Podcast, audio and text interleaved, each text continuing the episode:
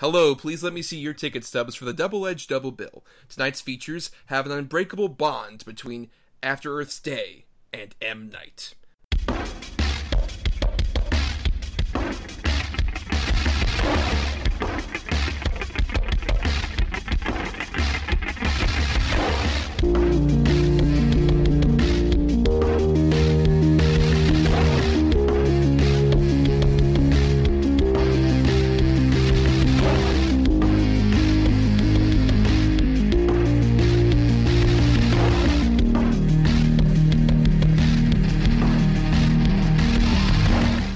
Each week, Adam Thomas and Thomas Mariani will come to the table to discuss the randomly selected yin and yang of a double feature. Then, both will have to pick a number between 1 and 10 in order to seal their fates for the next episode.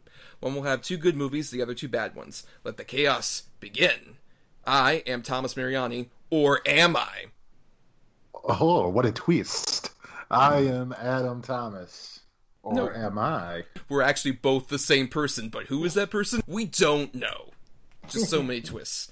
Um, and we do have a third person here who might be our third personality. I'm not sure. It is uh, makeup artist and film fan Whitney Colazzo. Whitney, how are you? I'm good. How are you guys? I mean, I was good for half of this. Aw. We, we aren't quite unbreakable, as you can tell. We wanted you to ha- come on the show, Whitney, and uh, of all the topics, M. Night Shyamalan really stuck out to you, which is our topic for the evening. Why M. Night Shyamalan? Well, honestly, I haven't watched Unbreakable or After Earth until recently. The Sixth Sense is my favorite. I know it's been a mix of feelings on films like Signs, but I actually enjoyed that too. So I don't know. I'm here, so I, I- enjoy movies, and I just I'm really passionate about talking about this stuff with other friends and acquaintances. So I appreciate you guys asking me to join. Well, we're glad that you came, and uh, we should talk a bit about them because uh, we referenced that last time when we picked our two movies. Uh, M. Night Shyamalan has a very rocky career. Most people would say, oh, Sixth Sense was his first movie. He actually started a bit earlier, did smaller films like Praying with Anger was his first movie, which I haven't seen yet, but it's apparently a very personal story. Um, and then also Wide Awake. It's a kid dramedy about a kid like having to deal with the death of his grandfather. It's the one with Rosie O'Donnell. Oh, well, oh, she's a nun in it? She's a nun. Uh, yeah, and also I found this out recently. Um, he wrote Stuart Little, the movie where The mo- Michael J. Fox is the mouse. With the Jerry Maguire kid? Yeah, Oh, how about that? he wrote that. it's just weird that that was that came out the summer before Sixth Sense came out. But you know, Sixth Sense really put him on the map as a big storyteller, and Unbreakable and Signs were you know coming in the wake of that, still very successful. And then Around the Village is where we start kind of getting some tenuous arguments about if that kind of that sort of starts the progression downward that you eventually get with like Lady in the Water and Happening, Last Airbender, another movie we'll talk about in a bit. um, it, it- it's kind of a downward slope, but he seems to be on a bit of an incline after the visit, and then uh, Split especially kind of put him bit more back on the mark. Um, and we have Glass coming out this week that we're releasing this. Uh, that hasn't come out as we're recording. The initial reviews came out. They're not especially great, but oh, really? No. what? no, Adam. no, I know. at the same time, because that's the thing is like I've been hurt many times, but I always appreciate at least M Night's one of the few auteur directors that like still get at least a decent budget to do things, and even if I don't like what he does, which is most of the case, I can sometimes at least respect what he's trying to do, and especially something we'll talk about tonight is I think on a structural level, I think he's a really good sort of story person for like mapping out the structure of a story and a very talented director. It's just I think sometimes when he has to fill in the gaps, it can often feel alien and distant. I, I think he's very, very capable filmmaker. His stories tend to work better when it's really close knit. You know, maybe a four or five main actor cast, the or just not a big sprawling epic like he's tried to do. I don't think he really has a handle on how to do films like that, i.e., After Earth or uh, Last Airbender. Just like you know, I'm not mad. I'm disappointed. But that's Yeah. mom for mad. Right, right. Uh, would would you generally agree with that, Whitney? I know you've just seen our two movies recently, but in terms of his whole career overall, Well, I think most filmmakers kind of go through, I guess, what you would say a wave. You'll be at a point where you're more creative, and then you'll have certain people on your team, on your production team, that will kind of help spark some um, interest and motivation really. And maybe he i don't know maybe he just had some kind of funk in between. Like i think i just think like a lot of filmmakers kind of go through these things. Right and i mean it doesn't help also that he kind of might have been a bit of a victim of like the hype that sort of came around him after Sixth Sense. I still remember. Right. I think it was what was it the U.S. was it Us Weekly or some other magazine where he was like on the cover in the right before Signs came out. It was like the next Spielberg, M Night Shyamalan. I think that might have gone to his head a bit. dude. And maybe he bit into his own image a little bit in the beginning. I don't. I think definitely his failures have humbled him. And it also Yeah. kind of became a meme too of just like to hate on M Night after a certain point, especially like after The Village and Lady in the Water. Just kind of became the popular thing. It's like, oh man, this guy's a pretentious douchebag, isn't he? It's like I don't know. I think he's I don't just think not necessarily. I don't think so either. He's just. I think he works better, especially with like Split and recent things. I think giving him a smaller budget and giving him more restrictions, I think, bring out a lot more creativity in him, especially with like a Split that showed pretty well. definitely agree. I, he works better with a smaller scale. Right, and what much more intimate, character-driven stories, which uh, we'll be talking about that tonight. As our good feature is Unbreakable, and our bad one is After. Let's get into the good with Unbreakable. Are you ready for the truth? I believe comic book heroes walk the earth. I believe you're one of those individuals. You're just an ordinary man. No, you're not. Why do you keep saying that? All right to be afraid, David. Because this part won't be like a comic book. Bad is winning. It's time for someone like you. Unbreakable. and uh, this came out November 22nd, 2000. Um, and it was his follow up to The Sixth Sense, which was nominated for several Academy Awards, revitalizing Bruce Willis's career and kind of putting horror as well on a prestige level. Um, and then Unbreakable comes out, and it got a very mixed reception at the time. I think because it's interesting. This is obviously it's a comic book film in terms of like it's a superhero origin story as well as supervillain origin story. It came out at a time where that was not the norm. Because keep in mind, this is only like the November after the first X Men movie came out, so comic book movies are in their like infancy. Yeah, and the marketing for this was kind of off too. Like it was definitely the guy who scared you with the sixth sense brings in his next vision. And you're like, well, you know, it's not that at all. You know, he can do other things. Direct, believe it or not, horror directors can make other films besides horror movies. Right, and even then, The Sixth Sense was much more of like a character drama first and a horror movie still at the same time, but it, it very much focused on like the character relationships.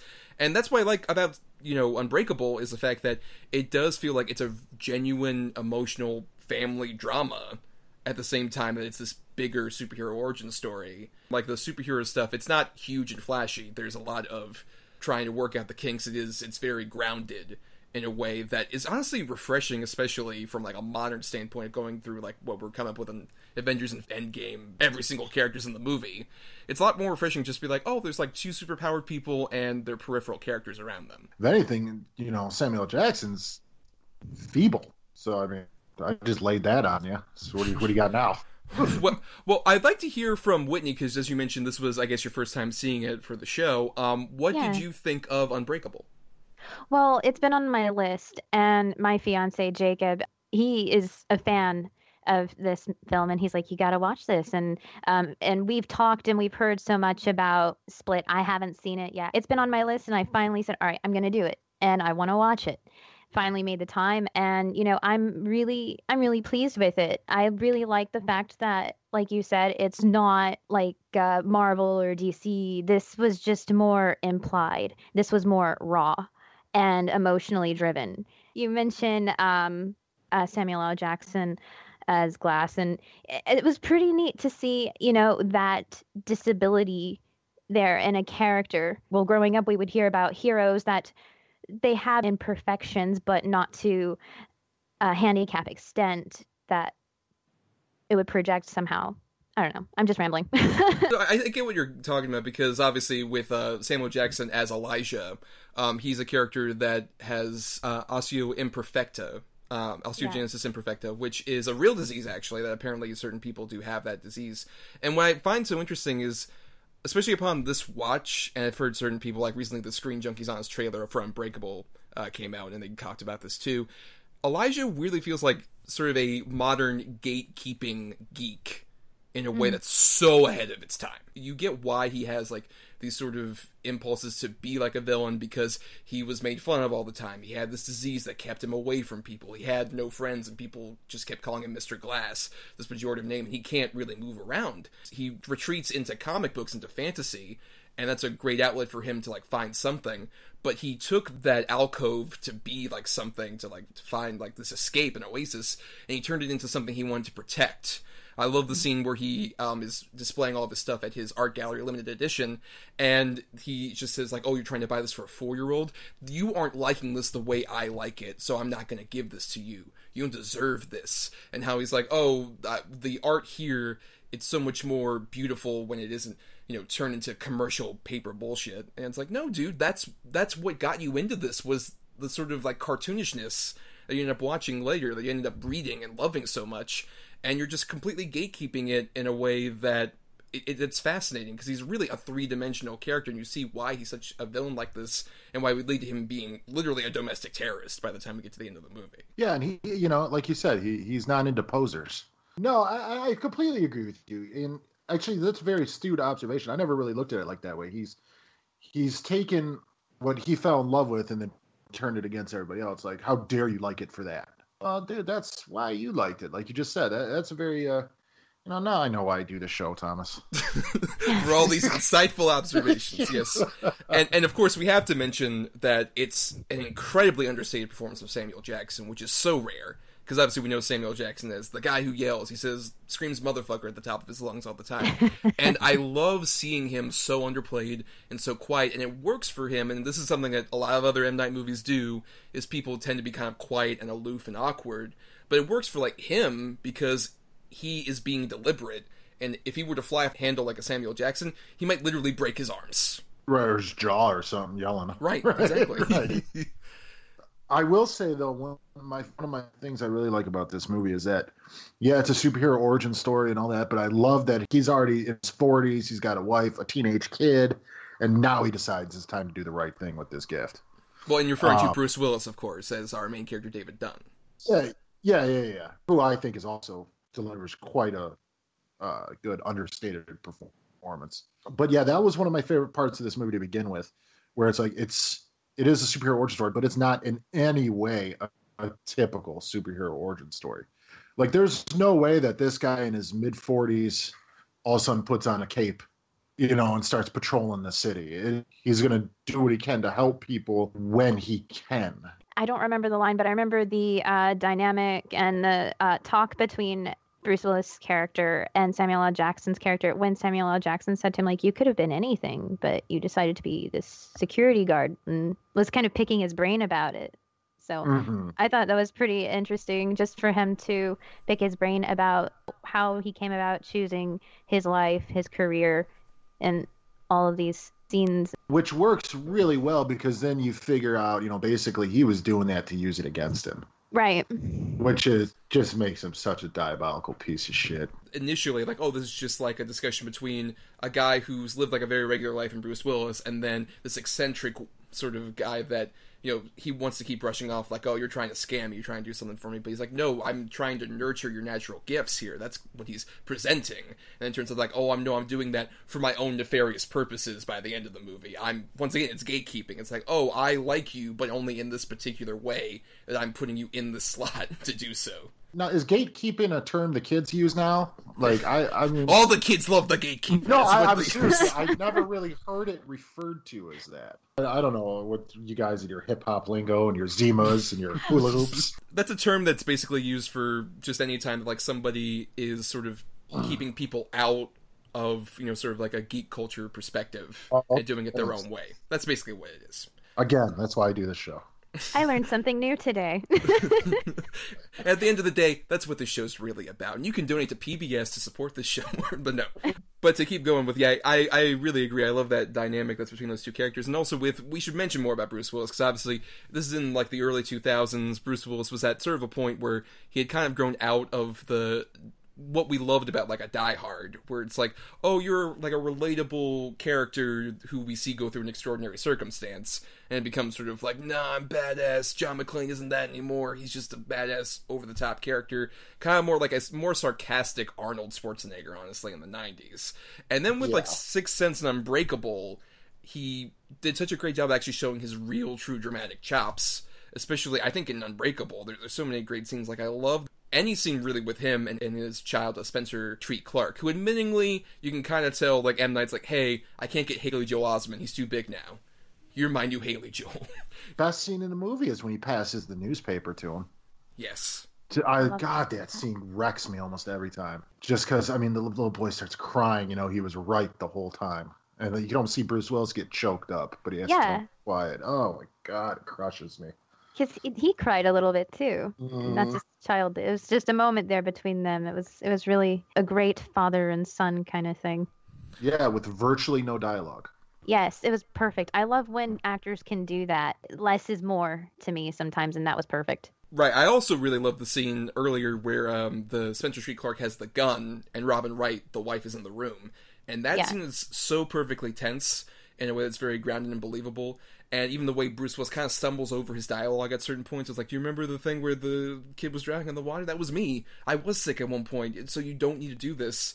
And then the perfect construction of the shot where the kid drops the gun, Bruce Willis takes it, and the kid slumps in his chair, and Robin Wright starts like falling to the ground, and then Bruce Willis falls, and the shot follows them down. I love that. That's such Oh, a yeah, perfect no, way of displaying So good. Just how all of these people in this family have completely broken apart. And I, I really like that dynamic too. It feels really like a family that's breaking apart, especially with Robin Wright, who often gets sidelined when people talk about this movie. Her and Bruce Willis have such great scenes together that display like they're a couple that still do have love for each other, but you can tell there's like such a distance because there's no communication involved. And especially just there's a bit where he actually comes up to her and says, When was the last time I was sick? And Robin Wright's reaction, where she's like, Oh, they had to have been oh no, wait, yeah, it's been a while. I can't even remember it. That's a very natural moment. And I think that's something that's been missing from a lot of M Night movies is small natural moments like that. Yeah, and he really pulled that romance card out on her, didn't he? Taking her up the stairs. that was like that. Oh man, no, it's no. I agree with you. And the thing is, this was around the time where Robin Wright really was kind of getting ignored. Period. Like I would say, this almost kind of jump started her back, and uh, I think she's great in it. I think she gives a perfect, you know, again understated performance. This movie's full of them, but she does feel like a broken woman for in a way, like emotionally where she, you know she's got this husband who really isn't there anymore for a period in any way and this kid who's falling apart and you can just read it on her face she's doing everything she can to keep the family together but i mean at one point what can you do Yeah, I agree with that. Also, I, I kind of thought maybe she was just, um, you know, being the mother, trying to be protective, you know, of her own kid and everything, especially when it came to the subject of football. So her not wanting him to play and that kind of thing. Yeah, that's another great scene where um, she's a physical therapist and Samuel Jackson comes under the guise of like, oh no, I'm trying to heal back from this fall. Which, by the way, that fall's brutal. That fall Yeah. down the stairs. Oh, you feel every bit when he like fucking hits the ground. It's harsh. like his elbows are clipping the stairs you're like Yep. oh no because my ass fell down the stairs the same thing would happen to me but i don't have this disease i mean it looks so painful dude Mhm. I mean, when he's he's got the cane and the cane is slipping and his feet are slipping on each stair, the whole time you're like, oh no, this is gonna be bad. This will not go well. No, and, All and- because M Night Shyamalan had to run away. well, that wasn't M Night Shyamalan. That was the guy Oh, who no, had the gun. Just the dude in line. Yeah, never No, mind. M Night was the guy who gets uh, profiled, which I will also say probably the most natural M Night Shyamalan performance too. In that one moment when he's getting checked out, he feels like a guy who's been checked before, and he's like, "Man, I just got here. Fine. I'll fucking do this." I, I I I like that a little bit. But anyway, what I was saying was like after the he comes down the stairs and then he meets up with Robin Wright as a physical therapist, and the fact that he lets it slip about just like, "Oh, so uh, why did David quit doing football?" Who said my husband was David? that was that was a creepy moment. Yeah, and it's also presented mostly in like sort of a one shot because they, they start with like a two shot of them together and then slowly turn to like a close up of Robin Wright. And there's so many like I think this has so many of my favorite M Night shots in general, just in terms of like a filmmaking level. Like probably my favorite M Night shot in any of his movies is the bit where young Elijah opens up the present and it's the mm-hmm. comic book and it's upside down, and then he turns it as the camera does like a 360 until we get like the upright shot of the comic. I love that shot. It's just a perfect way of showing off this character who's confused by this gift, and then once he achieves the right perspective on it, it just everything clicks together. I think that's a great visual way of telling the story, of like this kid finding an outlet. Yeah. and Charlayne Woodard is fantastic as his mother too. You feel so bad for her in certain scenes. Like she's just, but hey, man, she was a champ. She, she I mean, uh, she kept it together. Now, is she in the new one? I think she is. I think I saw her in the preview. Yes, she is his mom, which is really interesting considering she's apparently three years younger than Samuel Jackson. And you can kind of tell they made her up a bit more, like in the ending bit where she's gray. Yeah, yeah. and so it's like it works for the flashbacks. Like it'll be very curious now that it's like okay, so they're like roughly the same age. Right. So how old would she? Huh? Because at the end of this one, and this is, I think it takes place in real time. Like Glass takes place 18 years later, so that means she's got to be like 90 in that movie. Oh wow. so yeah, it's it's a bit confusing, but yeah, I agree. Especially even in the opening flashback bit, I, think that that's a great example where like she's just giving birth in a department store, and she just doesn't even notice that there's anything wrong until the doctor comes in and notices that both the kids' arms are broken. Oh, I can't even imagine how how terrifying. Like I said, you feel bad for her, dude. But I mean, she again, she's a trooper. She kept it together. She made sure to, you know, not treat him any different, and just tried to relate to him on any level. And hence, comic books, which might be the worst thing she could have possibly done, but given what happens. But still, I mean, hey, she tried. A for effort. Speaking of the comic book angles of it, uh, we haven't really talked about the sort of sequences where Bruce Willis actually uses his powers. I think that's another great example. What I really love about sort of M Night Shyamalan's techniques in terms of he's in that crowded room, he just opens up his arms, and by the way, the James Newton Howard theme. It's very early 2000s, but I dig it. It it's a great theme for the movie. Sort of like techno hip hop influence of it. I, I really like, especially when he just like opens up his arms and people come by and you see the flashbacks of all the things that are being done in their past. That, that's such a great visual way of showing off the superpower, and especially how he shows restraint like the one guy who he touches and the girl who's like drunk on the bedroom and he's like hey hey you uh you had too much to drink and then just closes the door. It looks like he's about to come and open and leave and just closes it. A perfect understated way of just showing how slimy and awful that piece of shit is. What a dirty dirty fuck. The thing about that too it, he sees all crime. The rape the drugs the gun the the murder the you know everything with Samuel Jackson. I just think, what a cool, cool power to have. Like, like you just got to touch somebody, but also, how terrifying would it be?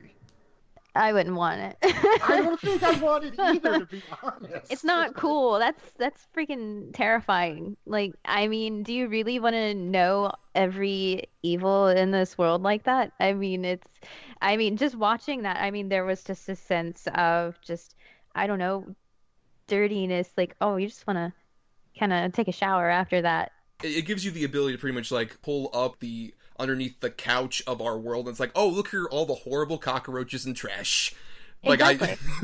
i it's kind of like it feels like almost the darker version of kind of like the superman power of like being able to hear everything at once and you just realize like oh shit there's i can just hear all the people who are like asking for help or desperate or in terror. Like that i always thought like especially there, there's been like some of the better superman movies i think have portrayed that moment in an interesting way where it's like you can't save everybody. Even especially for like a david dunn that's even worse where it's like i really can't save everybody. Like i'm strong and i can see like if you're being a dick or not but also i'm allergic to water. So there's a pretty big weakness i have at the same time. It's not kryptonite where it's hard to find. So it's it's, it's fascinating. I, I really like how they portray that, and especially when he ends up going barging in and saving those two girls. Um, I think that's a great example of how the movie it's a superhero heroic moment, but it's dirty and he fucks up the whole time, like especially when he falls on the tarp on the pool and he just realizes, Yeah. like, oh shit, I can't get out of this really well. Um, I, I love that, and even how simple like his costume is a raincoat. That's Yeah. genius. It's so simple. because of the the guy uh, that it was implied with the the drugs, the date rape, the date rape, and everything. Isn't that the same guy that led to the crime for um, the situation of the of the ladies that he goes after? Because I remember he was touching and feeling all the all this different stuff going on, but I wasn't sure. I was confused. Was it the same guy that it led to the situation of that scene? No, because the other guy is like the janitor who he Okay, walks okay. who walks by. Yeah, yeah. The janitor's the one who walk he walks by and he realizes kidnap people. Like that's the weird thing is like that happens right after one right after the other. But that's that's what we're kind of talking about. Where like David Dunn is in disbelief about like, oh god, this date rape, this is terrible. And then oh look, someone kidnapped some people. This is slightly more pressing. Unfortunately, I have to probably deal with this first. That's it's what we're talking about. Where there's like he's he's so overwhelmed that like that's the big one. Where it's like all right. Uh, I'm gonna take a break from seeing crime and just stop this one crime that I can potentially stop at this point. It's what we're talking about, like that sort of desperation of like this 40 year old dude is like just flung in head first and like, hey, here's all this bullshit you gotta deal with, like, uh, pressure. Like, uh, it's really relatable in this very dark, disturbed way. Right. Well, I, I got confused for a moment there uh, when I had watched him. Like, wait, there's which one is this now? so thanks for clarifying that. How unnerving and how just creepily evil did they make the janitor? I like your house. Can I come in? Yeah, that was kind of weird because the guy's like half opening his door. No, you don't want to do that. Don't open the door at all. Yeah, period. Just don't open the door. I mean, you have to a little bit, yeah, but don't half open it. Don't, don't, don't do that. Yeah, and then you know. Now, am I right that just the two girls survived? The mom was like dead, right? Yeah, they mentioned that in the newspaper headlines, like, Right, he parents was like dead. spitting beer on her. Yeah. Oh man. So once again, it's like, yo, you you saved those two girls, but this is a terrible, awful situation. And I I did find out that apparently he had originally written the um, James McAvoy character from Split to be in this movie in some capacity. He didn't specify, but I wonder if maybe that was sort of what he originally wanted the character to be. Was the janitor character was going to be, which makes sense given you know later on some of the reveals. We won't spoil everything for you, Whitney, given you haven't seen Split. but uh, Which but you yeah. should see it. I think I you plan on it. I plan Yes. on it. I, I would I definitely agree with that. Um, but it- it's also fascinating because I do also have some issues with Split in terms of like you mentioned how sort of the disabilities dealt with here. It kind of leans a bit more on that in Split, which I had some issue with, as opposed to I think it's much more deftly handled.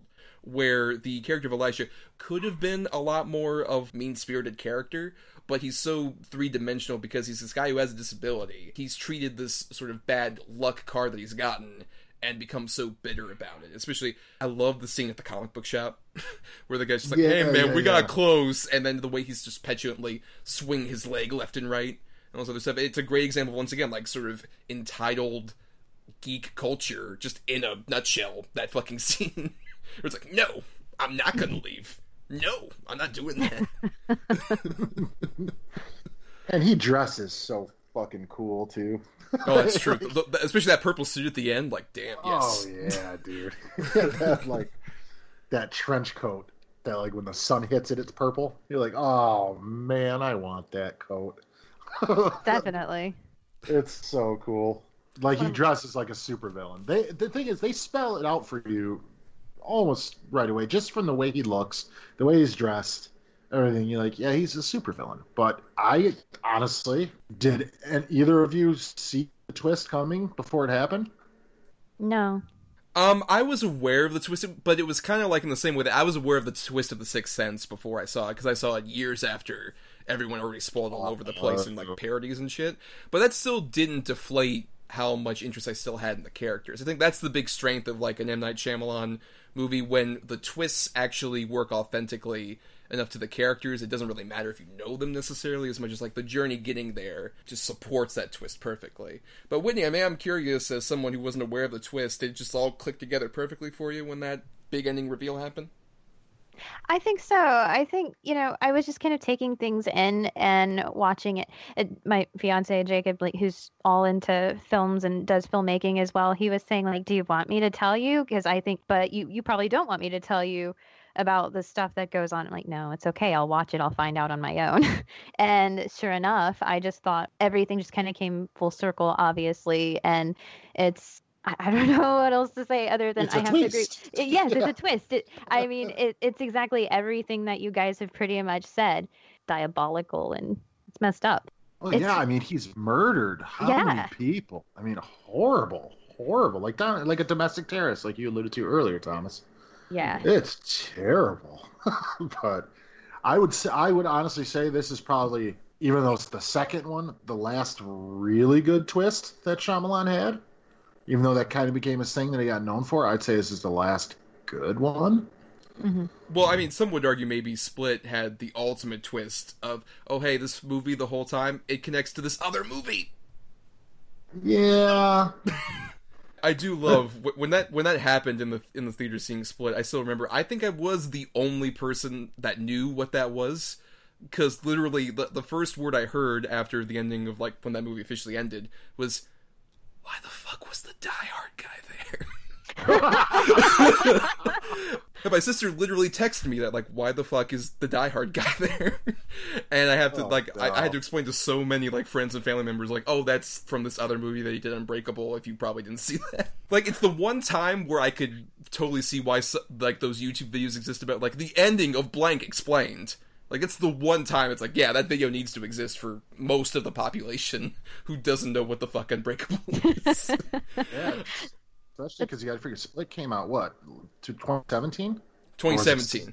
Yeah, it's there's a lot of like younger people going to see it. You know, this movie came out 17 years prior. Wow, I mean that's so funny to me.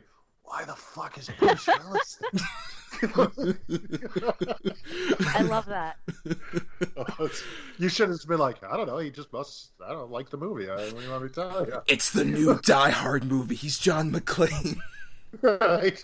well it, it's just you get people who are like a new audience that haven't seen unbreakable obviously and then you get people that just you know they go for the sake of the interest in the cast or um, the director or the writer some people just do that well i haven't watched this but let's go see the, the second one anyway i haven't and have no clue Well, especially because Split was not advertised at all as an Unbreakable sequel. That was the big thing. Was it Oh, just advertised as like, oh, this is the Split personality movie with uh, James McAvoy. That's just a horror movie. And then that ending happens, and those who know what it is, like, oh fuck, this is a like supervillain origin story. And then everyone else is like, why the fuck is the Die Hard guy there?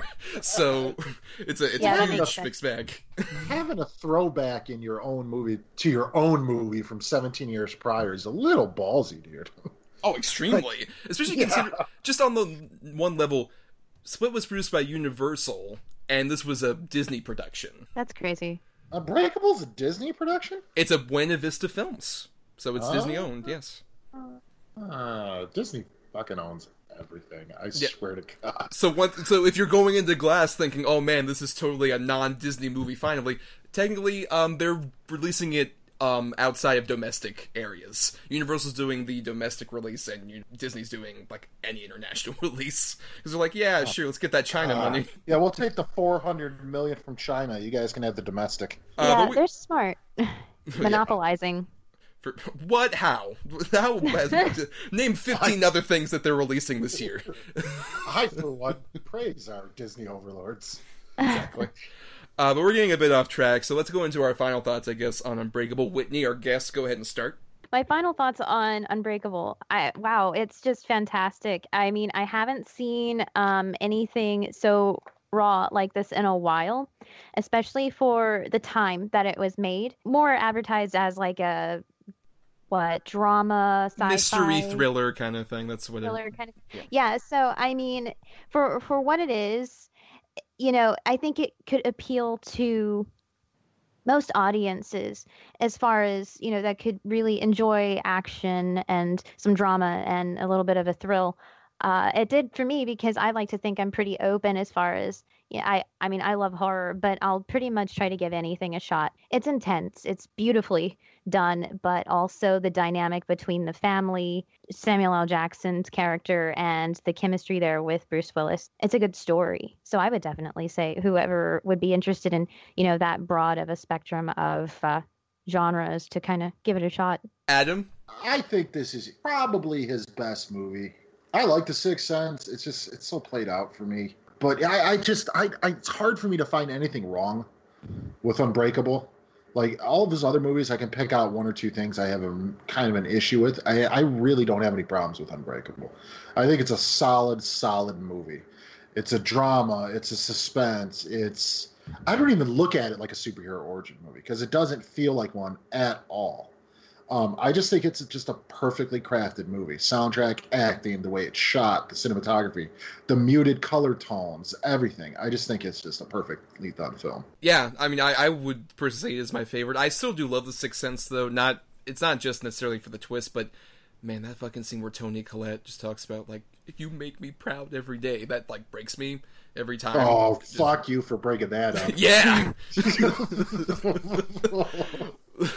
oh, but, I gotta mute it. While Adam's breaking down, I'll say that they're both genre pieces, but they're centered around people who feel authentically broken not to be punny with the title necessarily, but they do feel like people that are in like a rough spot in their lives and things aren't going great, so they've kind of retreated back into themselves. With any of the characters in Unbreakable, uh, Sixth Sense also has that, and I think with his later movies, Shyamalan tries to do that a lot. We'll talk about that a bit in our next movie, um, but they always feel kind of a bit too alien. This is the reason why they're broken.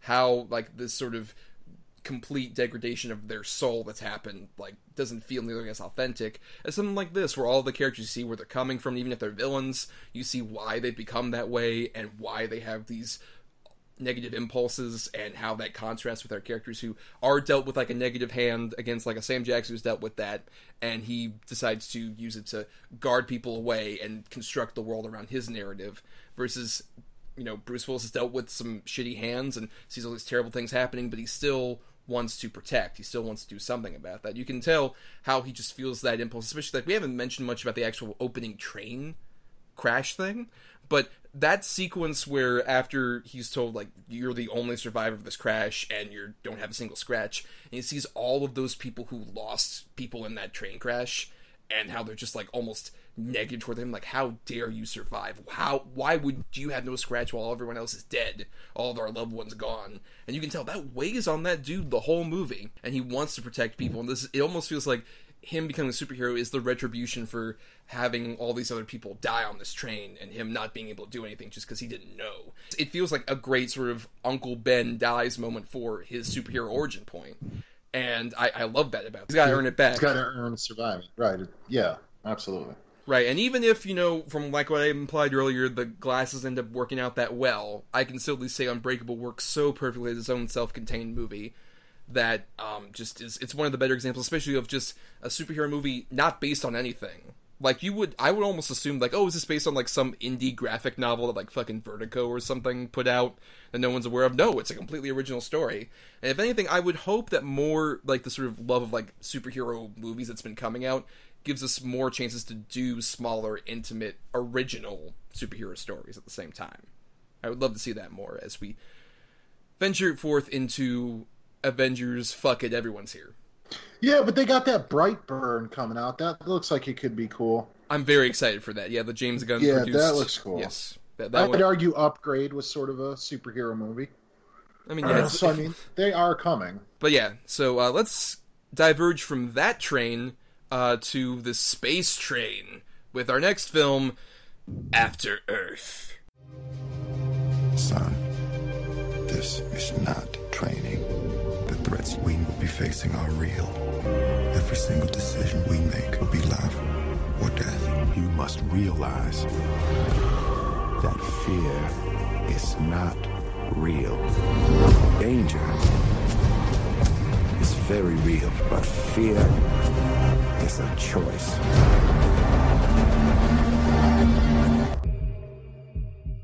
So, After Earth um, came out in 2013, May 31st, 2013, uh, directed by M. Night. And interestingly, this is the first time he has had a co writer for any of his directed films. Um, because he co-wrote this with Gary Whitta, who's actually a pretty good, especially video game writer. He's written several like big popular sort of video game and comic book stories. Um, but it's based on a story by the star Will Smith, who produced this movie.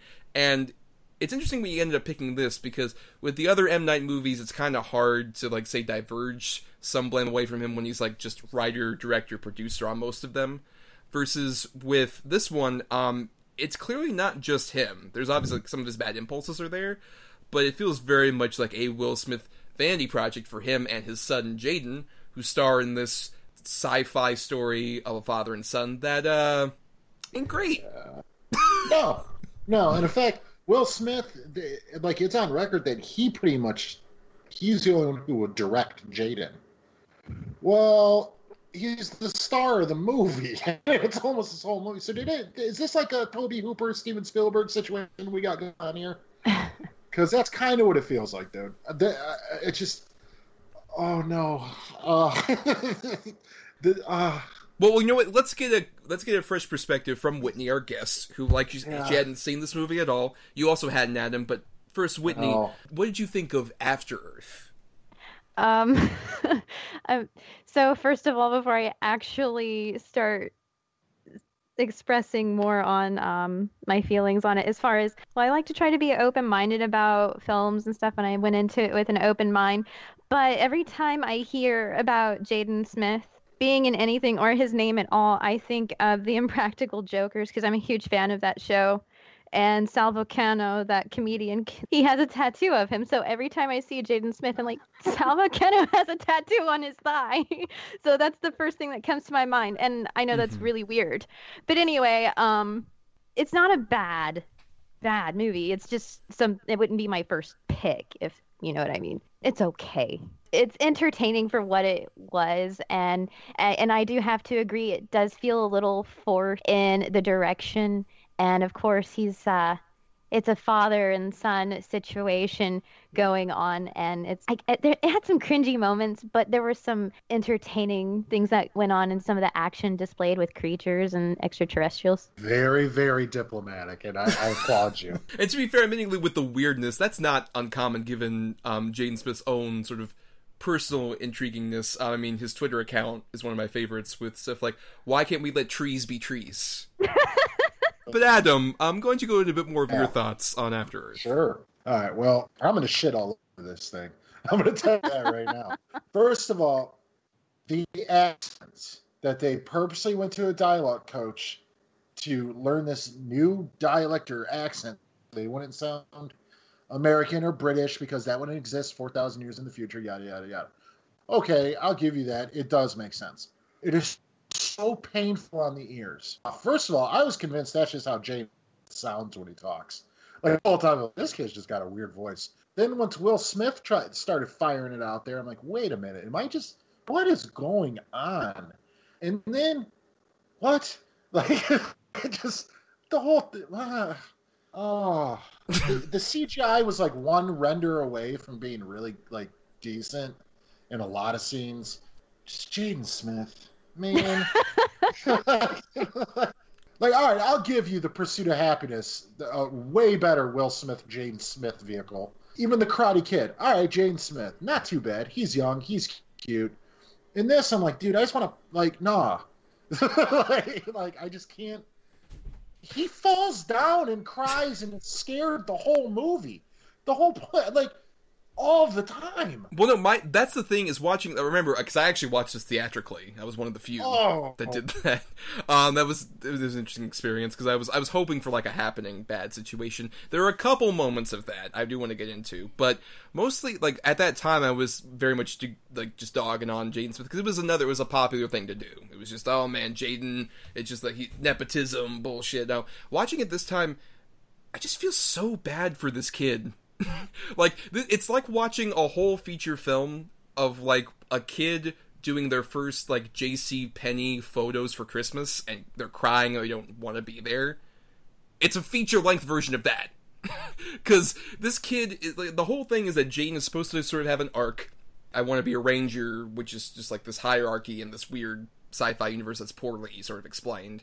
That basically like I want to be a ranger, I want to be a soldier, I want to be like my dad.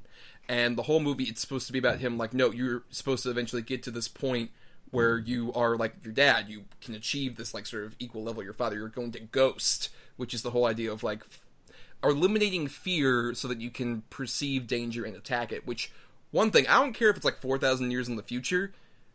That just sounds like some weird pyramid scheme cult shit to me. Because no, you embrace fear and then you f- use that to fight against danger. That's just like a natural human. Imp- that's just like it really distances you from this universe. No, yeah, dude. I, I, oh god. Can you put a coherent thought together, or do we need to take a break from that?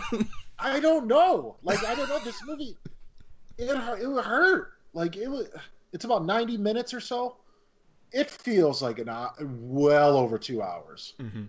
Like it's just a slog to get through parts of this movie, and then you got like a couple really good actors in it that they do nothing with, or were cut out in the final. Like you know, Roy from The Office is sitting back there. Isabelle Fuhrman's in it, and they- they're nowhere. No, not really. Zoe Kravitz keeps showing up in very awkward scenes. Also, that I think just another side of this is the fact that this is such a weird vanity project for Will Smith. Yet the whole thing of like him being this sort of very distant father who's in the military, like I can't relate to my children. I'm so distant and off. And they keep showing these like flashbacks where Zoe Kravitz is like, "Oh, hey, look, I got Moby Dick this book, and they allow me to hang on to it." He's like, "What does hang on mean? What is this? Like this? It's such weird miscasting because it's like Will Smith would know what hang on is. He isn't a fucking robot. Is the Twisties a robot? Nah, dude, he's the Fresh Prince. Like he's got it. like he's, he's into it.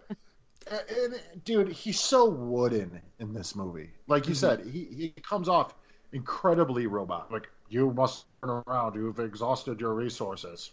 We are going to die. Like holy shit.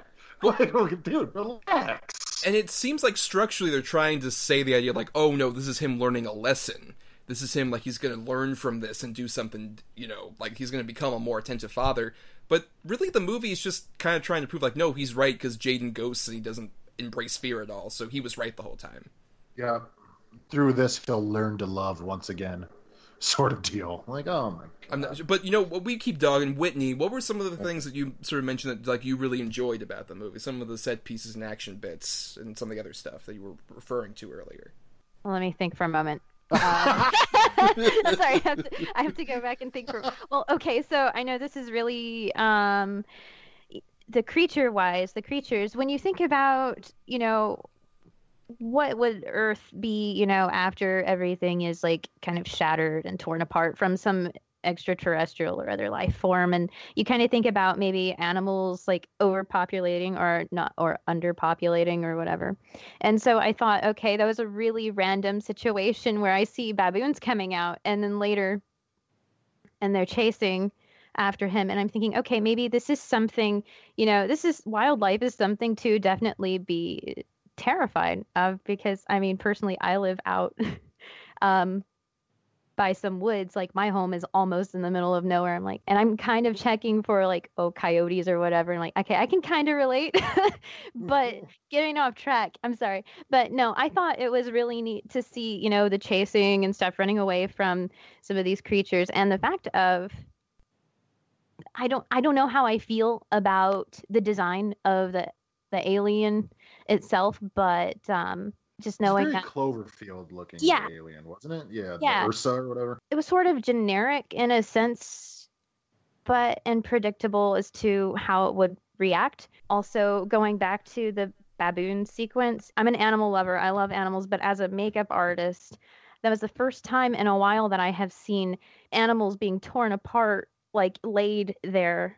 And I thought, okay, that's kind of different and interesting because usually you see like mostly humans just desecrated and dismembered, but I just thought, huh, that's different. We don't often see animals like that.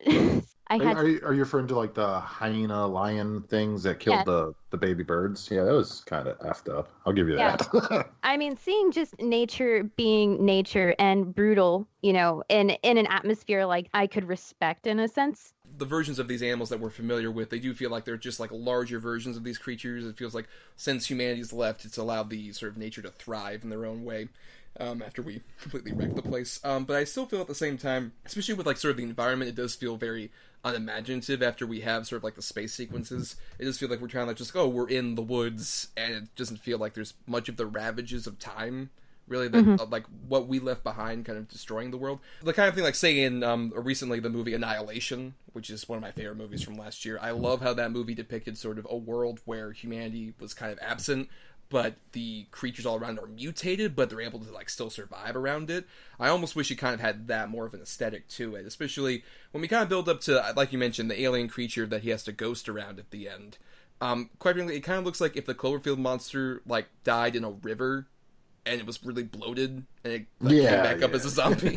it's kind of what it looks like. And it's, it's a disappointing note, especially for the movie to end on that this is our big bad creature. It's very generic. It's kind of awkward, especially not helped by you know Jaden Smith having to run around it.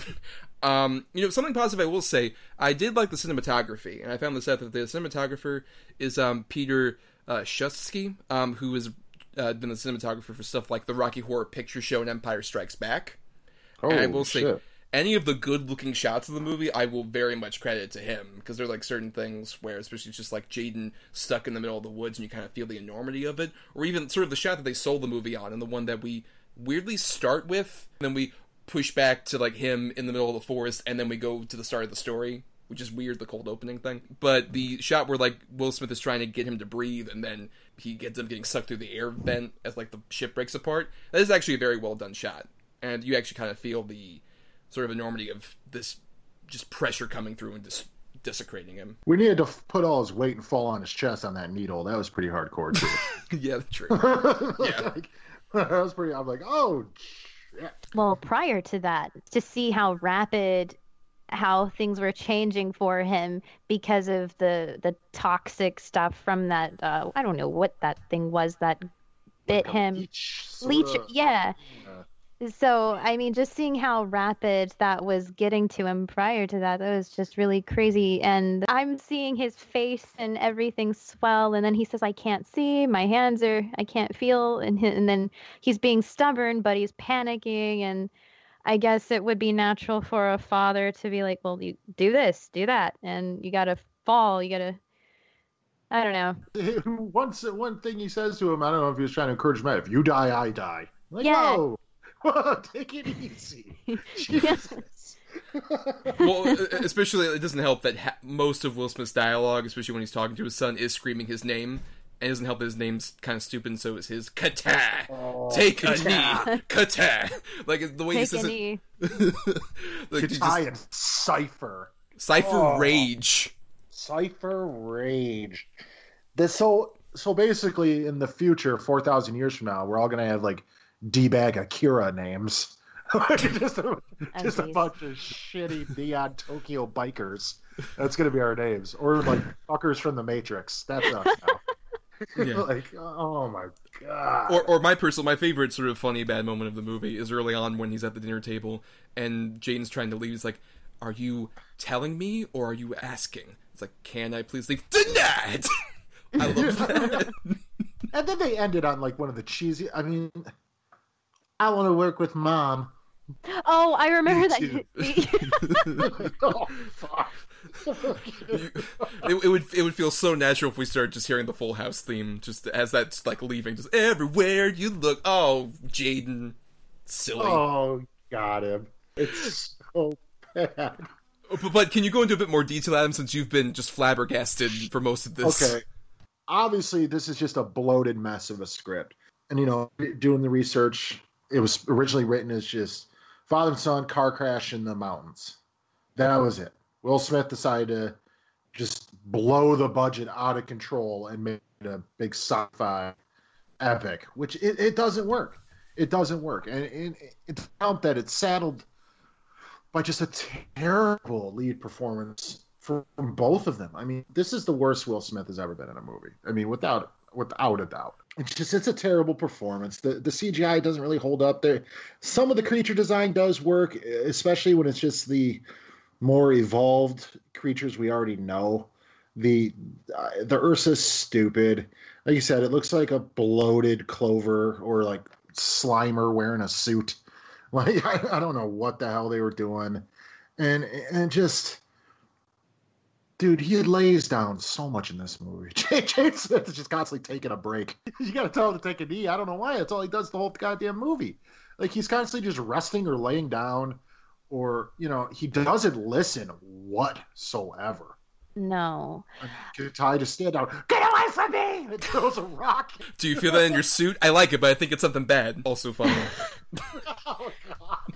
Um, could you guys explain to me why he was apprehensive to show uh his father the oh I can't even remember the name of it, The but yes, dude, why why hide that? What what's what's wrong with you? Like, are you just he can't do anything to you? You're just gonna be you're just gonna die. Why be so scared to show him what that's on you anyway? And you haven't listened to him the whole damn movie anyway, so what's it going to matter? I need you to turn around. Well, that's not going to happen. What they're trying to do, I think, is through the flashbacks with Zoe Kravitz's character, where he's a sister that ended up dying at the hands of like one of these creatures that invaded their home.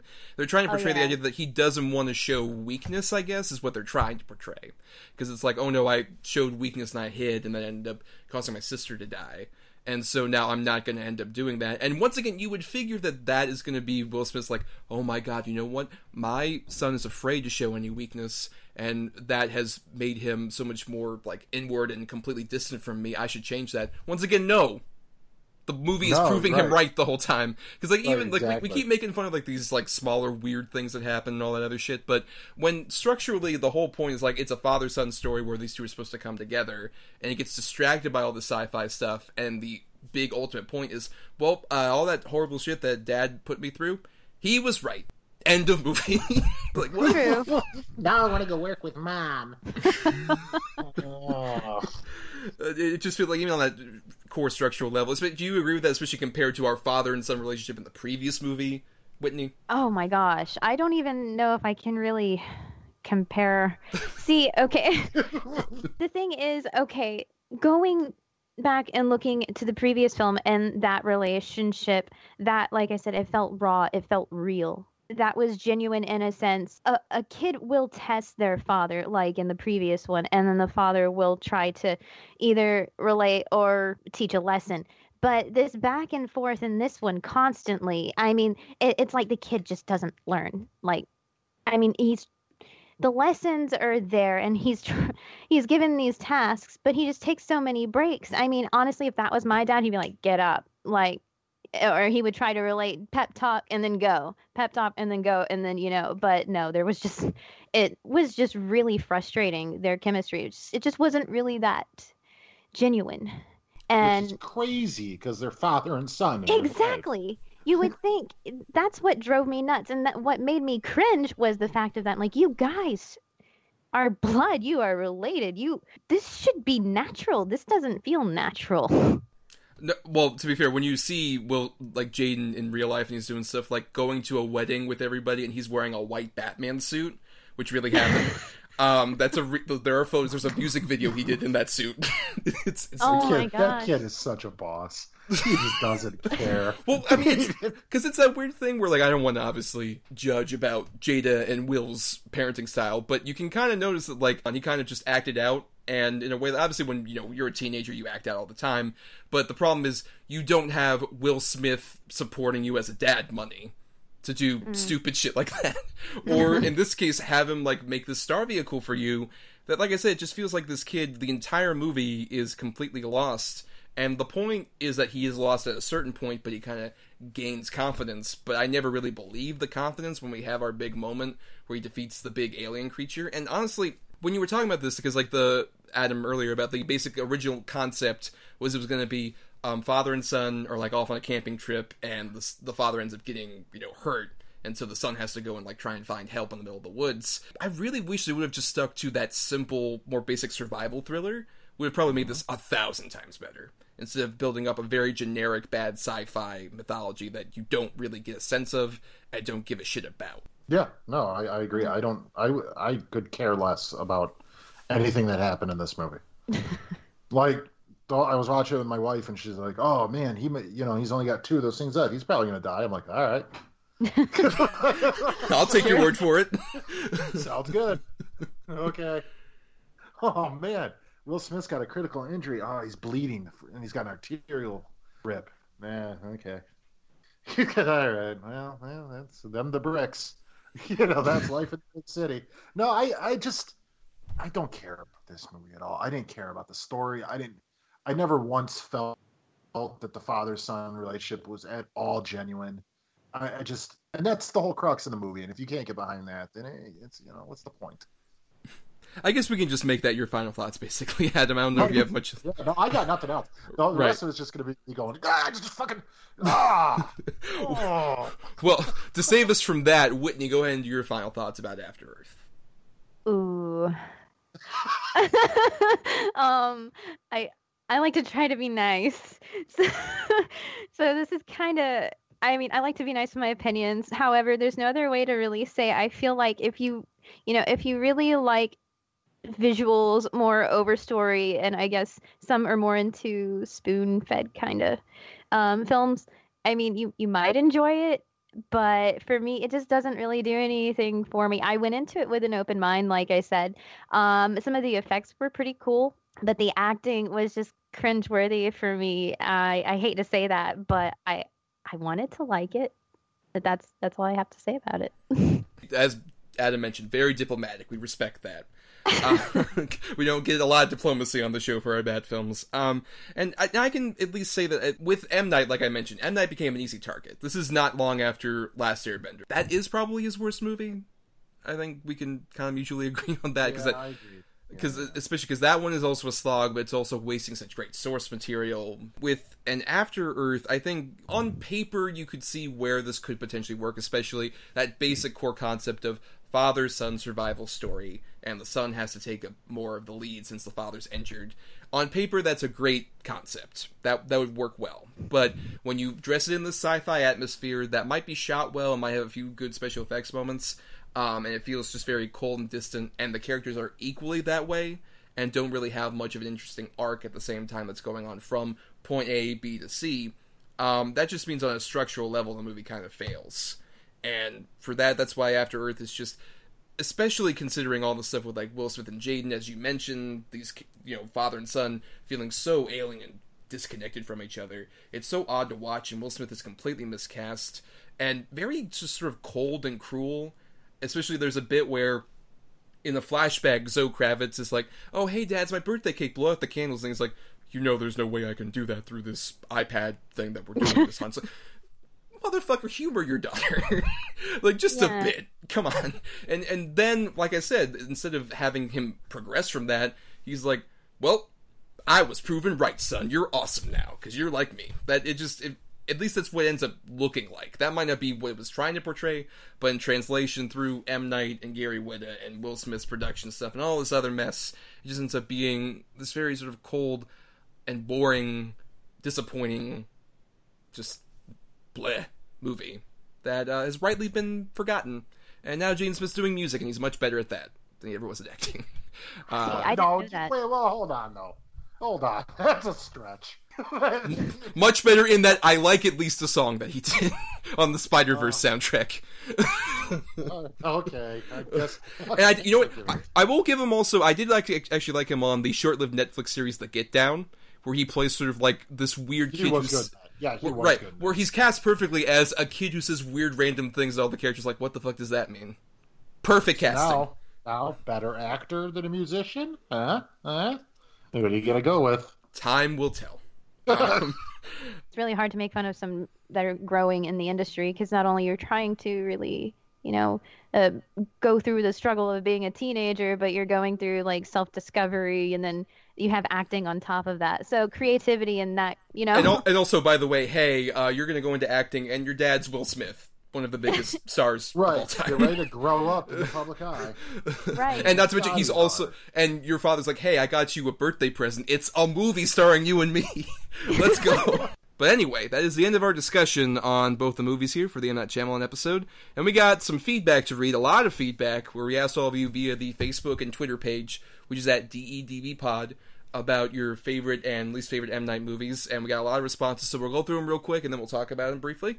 Uh, Jonathan McHale, previous guest on the show, says Unbreakable is my favorite M. Night movie, um, and was relatively untouched by the critical scrutiny his other films faced. An alternate take on the superhero origin, released nearly a decade too early. As Split and now Glass show, it's it's one M. Night film that has the most potential for more stories, but it also has the more credibility to lose with having such late sequels. The Last Airbender was so bad I had to defend the quality of the animated series for years.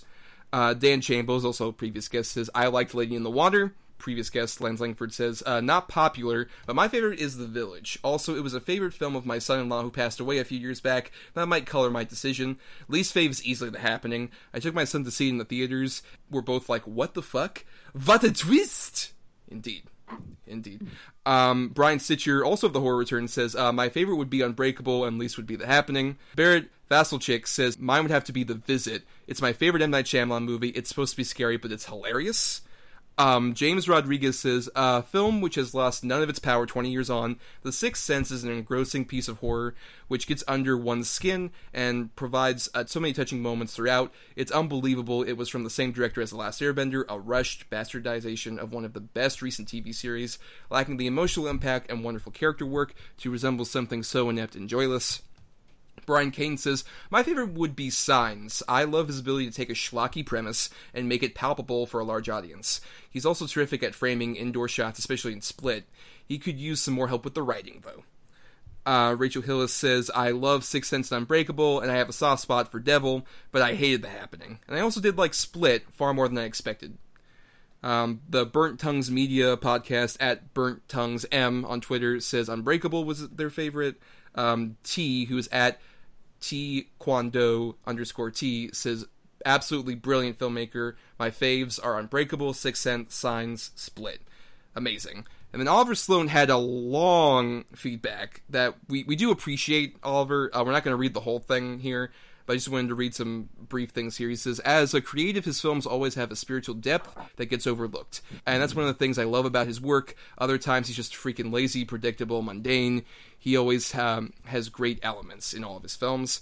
Um, just some brief things. He likes Lady in the Water, um, which he feels is underrated. He thought Signs was his best content wise for how it talks about faith. Unbreakable, he considers the superhero origin movie. Um, and Split, the follow up to Unbreakable that almost exceeds it. Um, After Earth, I want to read in full what he said about this because it's interesting. Um, not really a sci fi story, but an examination on the relationship between fathers and sons. How, as men, we have expectations forced upon us by our fathers, and we how we fail until we find our own strengths. Trying to exceed or even match our fathers is not easy. And Wide Awake, the movie we talked about earlier, he says it's a great small film about family dealing with death and loss. In terms of the ones he dislikes, he actually says The Sixth Sense is overrated and predictable. He says The Last Airbender was a total clusterfuck. He said The Village was an absolute waste of time, money, and life force. Uh, the Happening, as a kind of hippie eco thriller that on repeated watches tries so hard to be serious but fails. And The Visit, he says, uh, what should have been a nice, small, creepy, familial horror film becomes something predictable, expected, and vapid, with a few fright jumps and the usual twists.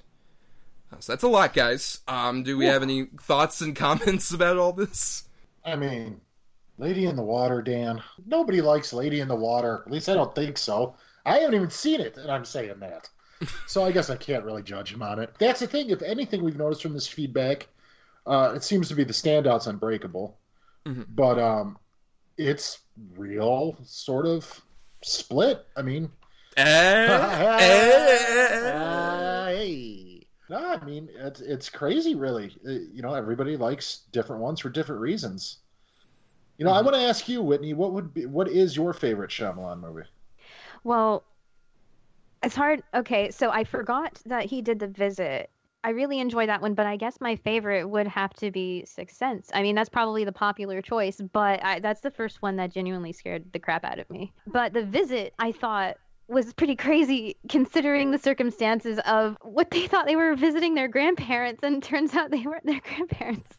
I just thought, what the hell is this? This is scary anyway. but yeah, anyway, I thought that one was pretty good. And I'm sorry I just spoiled it for whoever didn't see it. That So- would be me. Whoops, I'm sorry. no, I don't care. I don't. I could care less. but no, I, I enjoyed that one. I, I have to say, I genuinely enjoyed that one. And yes, Sixth Sense is overall, I guess I'd have to say favorite, but new favorite, I guess, Unbreakable. So I would have to put that on the list now. Oh, great. It's great that we introduced you to this wonderful film. You mentioned Signs earlier, and I do give credit. I think Signs is two thirds of a really good movie. I, did enjoy that one. Yes, I, I do. I really love a lot of like the interpersonal stuff with um, Joaquin Phoenix and Mel Gibson. Um, a great jump scare. I do agree. The one where he's looking at the footage of the alien that's in Mexico. Fantastic. It's a great bit, um, especially if nothing else for Joaquin Phoenix talking to the TV and saying "Children, vamonos." Yes. Well, and that's the thing. That's the thing about that one is, you know, not only did it have its tense moments, but I'll never forget how comical it was. You know, just it, it was, you know, meant to be able to scare the audience some, but I, I loved the chemistry among the cast and you know Joaquin Phoenix and the kids. And the one moment you're seeing that they have those foil things on their heads, and Right. you, you just laugh at some of these scenes with them. Like and it's how ridiculously adorable Abigail Breslin is in it. yes, I don't want the water. There's amoebas in it. this water tastes contaminated or something. Yeah, but what I like about that is like it, it's definitely it's a family who's faced with like oh shit this is like earth shattering events and they're like how do we protect ourselves uh foil uh bats I guess Yeah. like especially and water, water. That's where the movie loses it. Well I mean ah. Honest. a- admittedly because the difference between as opposed to like a David Dunn discovering they're like oh wait yeah water is really my weakness versus aliens who come down to a planet that's mostly water. It's been discussed many times but yeah that's dumb. It's it's a lame way of kind of d- resolving that arc for the aliens but at the same time i do still think that the stuff with the characters actually still progresses pretty well. Especially like mel gibson losing his faith and all that. I would honestly say say what you will about the man and how much of a piece of shit he might be in real life um it, that was probably like the last really good mel gibson performance i'd say Yeah. No, I agree. Absolutely. Unless Little- you count Daddy's Home too. everyone's favorite Adam. Also, in, in a sort of inverse way, I think um, the village. I really love the first third of the village. I think any, when it's focusing on Joaquin Phoenix as the main character, I'm really intrigued with that movie. And then the moment he dies, I progressively stop giving less and less of a shit until that lame twist happens.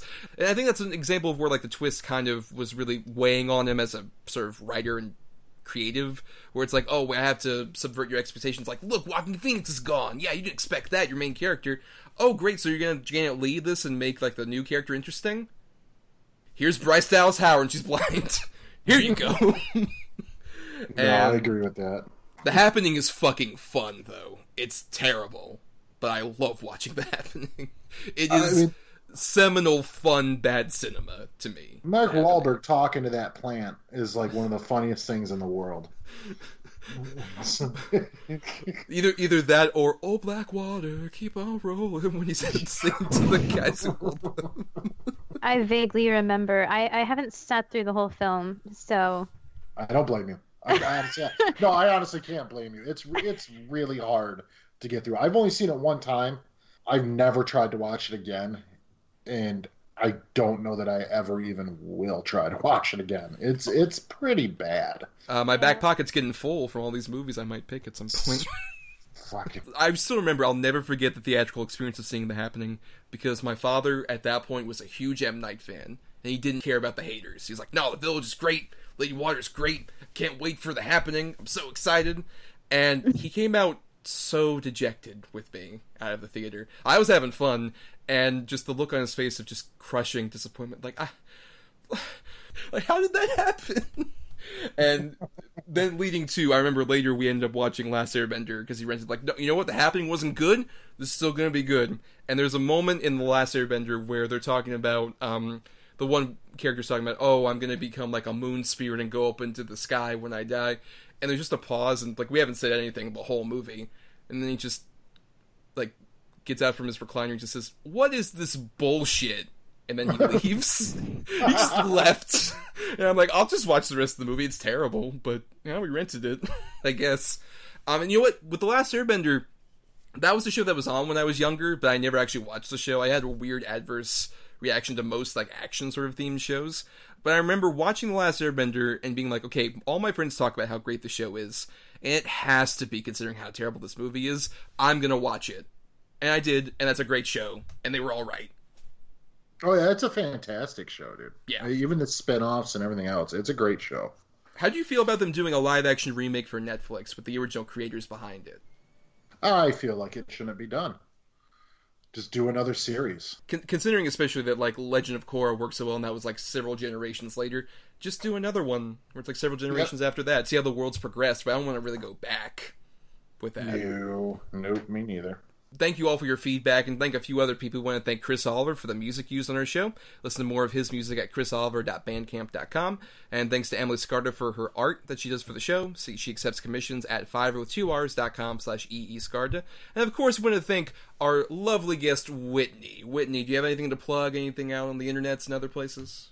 So if anyone wants to find me or follow my art or makeup, they can find my uh, my art Instagram is Witchcraft and Gore, and also you can find me on Facebook. You can just find me at Whitney M Collazo or Collazo in English or in Spanish. I don't care, however you want to pronounce it. But you can easily find me on social media. Um, and also, if you're into looking into some of the stuff that I do as far as film stuff, my new Facebook page for a horror short that I'm, I've been kind of promoting and circulating around is uh, Gruss vom Krampus.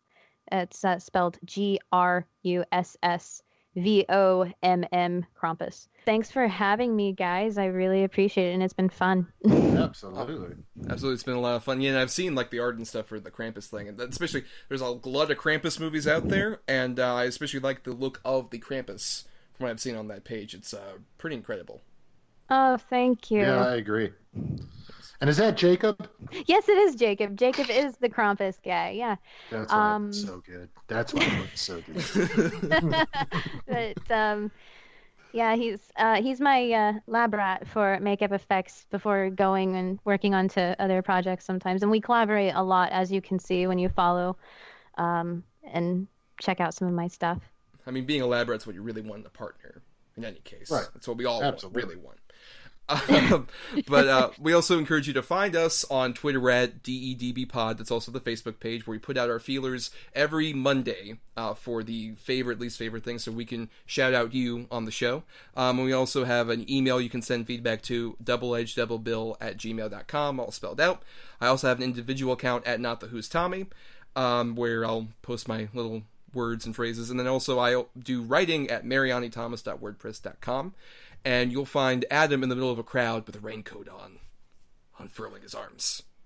Yep. yep, yep, yep. I do not do the social medias. Except for Facebook. I'm on Facebook. You can find me. I'm easy to find. Well, no, maybe not. My name's pretty common. What are you talking about? Adam Thomas is so specific. Yeah. Yeah, that's a pretty white bread waspy name. and you can also subscribe to us on iTunes, rate and review us to give the show more visibility. We're also on Spotify and the Podbean app, all over the place on there. And before we leave, we have to do our picking for next week. So every week at the end of the show, we each have two movies based around a topic. Our topic for next week, in honor of Star Trek Discovery coming back to the CBS app, is Star Trek movies, uh, which Adam and I are mainly familiar with through the films, this whole universe. We're not really Trekkers or Trekkies, whatever it is. No, I've seen all the movies, but Mm-hmm. I have I don't think I've ever watched a complete season of any of the shows. A couple smattering of episodes here and there, but I've never never seen a complete series. Like I couldn't tell you a lot. Yeah, exactly. I'm I'm in a similar boat where, especially, I've seen a handful of episodes I've seen of especially Star Trek: The Next Generation. It was just what I watched when I was waiting for The Simpsons to come on in syndication as a child.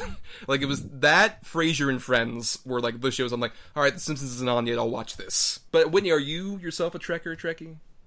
Well, to be honest, I have to say I'm not really a Trekkie. Don't have a lot of knowledge about Star Trek, it, with the exception of my makeup mentors, Dean and Star Jones. They have actually worked on Deep Space Nine. I'm somewhat familiar with that. each of us have two movies that the other doesn't know about beyond that topic. Adam has the two good movies, and I have the two bad movies. And uh, usually we would pick a number between 1 and 10 ourselves, and that whatever one gets closest to the numbers we've assigned our individual movies ends up being our good and our bad pick. But when we have a guest like the lovely Whitney here, she will get to go ahead and pick a number between 1 and 10 for both of us and decide our fates for next week. So for Adam's two good choices, Whitney, number between 1 and 10. Three. At number two, I had it assigned the movie that was number two, Star Trek: The Wrath of Khan. Oh, great! Awesome. Yeah, yeah, that's Wow. a good one. You Yeah, know, we're, great. we're going predictable, but I'm fine with that. Great. yeah. Well, well, Awesome. why not? Yeah, sure. sure. My other choice was Star Trek Nemesis. That one has been a bit divisive. I hear a lot of negative things about that one as well. Nemesis. Tom Hardy's fantastic in it. That's why I picked it. Is he Venom level fantastic, Adam?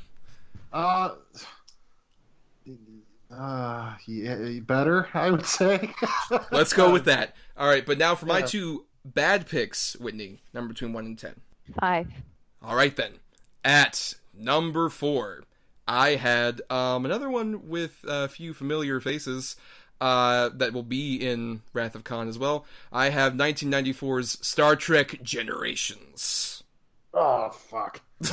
oh god. which saw the new and old ah. casts combined together. Oh, it's like it's like nine years long too. oh no. I mean, to be fair, you might not have. Maybe it's a bit better that we didn't have my other choice, which is at number 10. I had Star Trek Into Darkness. Yeah, I don't know. That's like another one. God, which one of my kids do I like? What's my Sophie's choice here?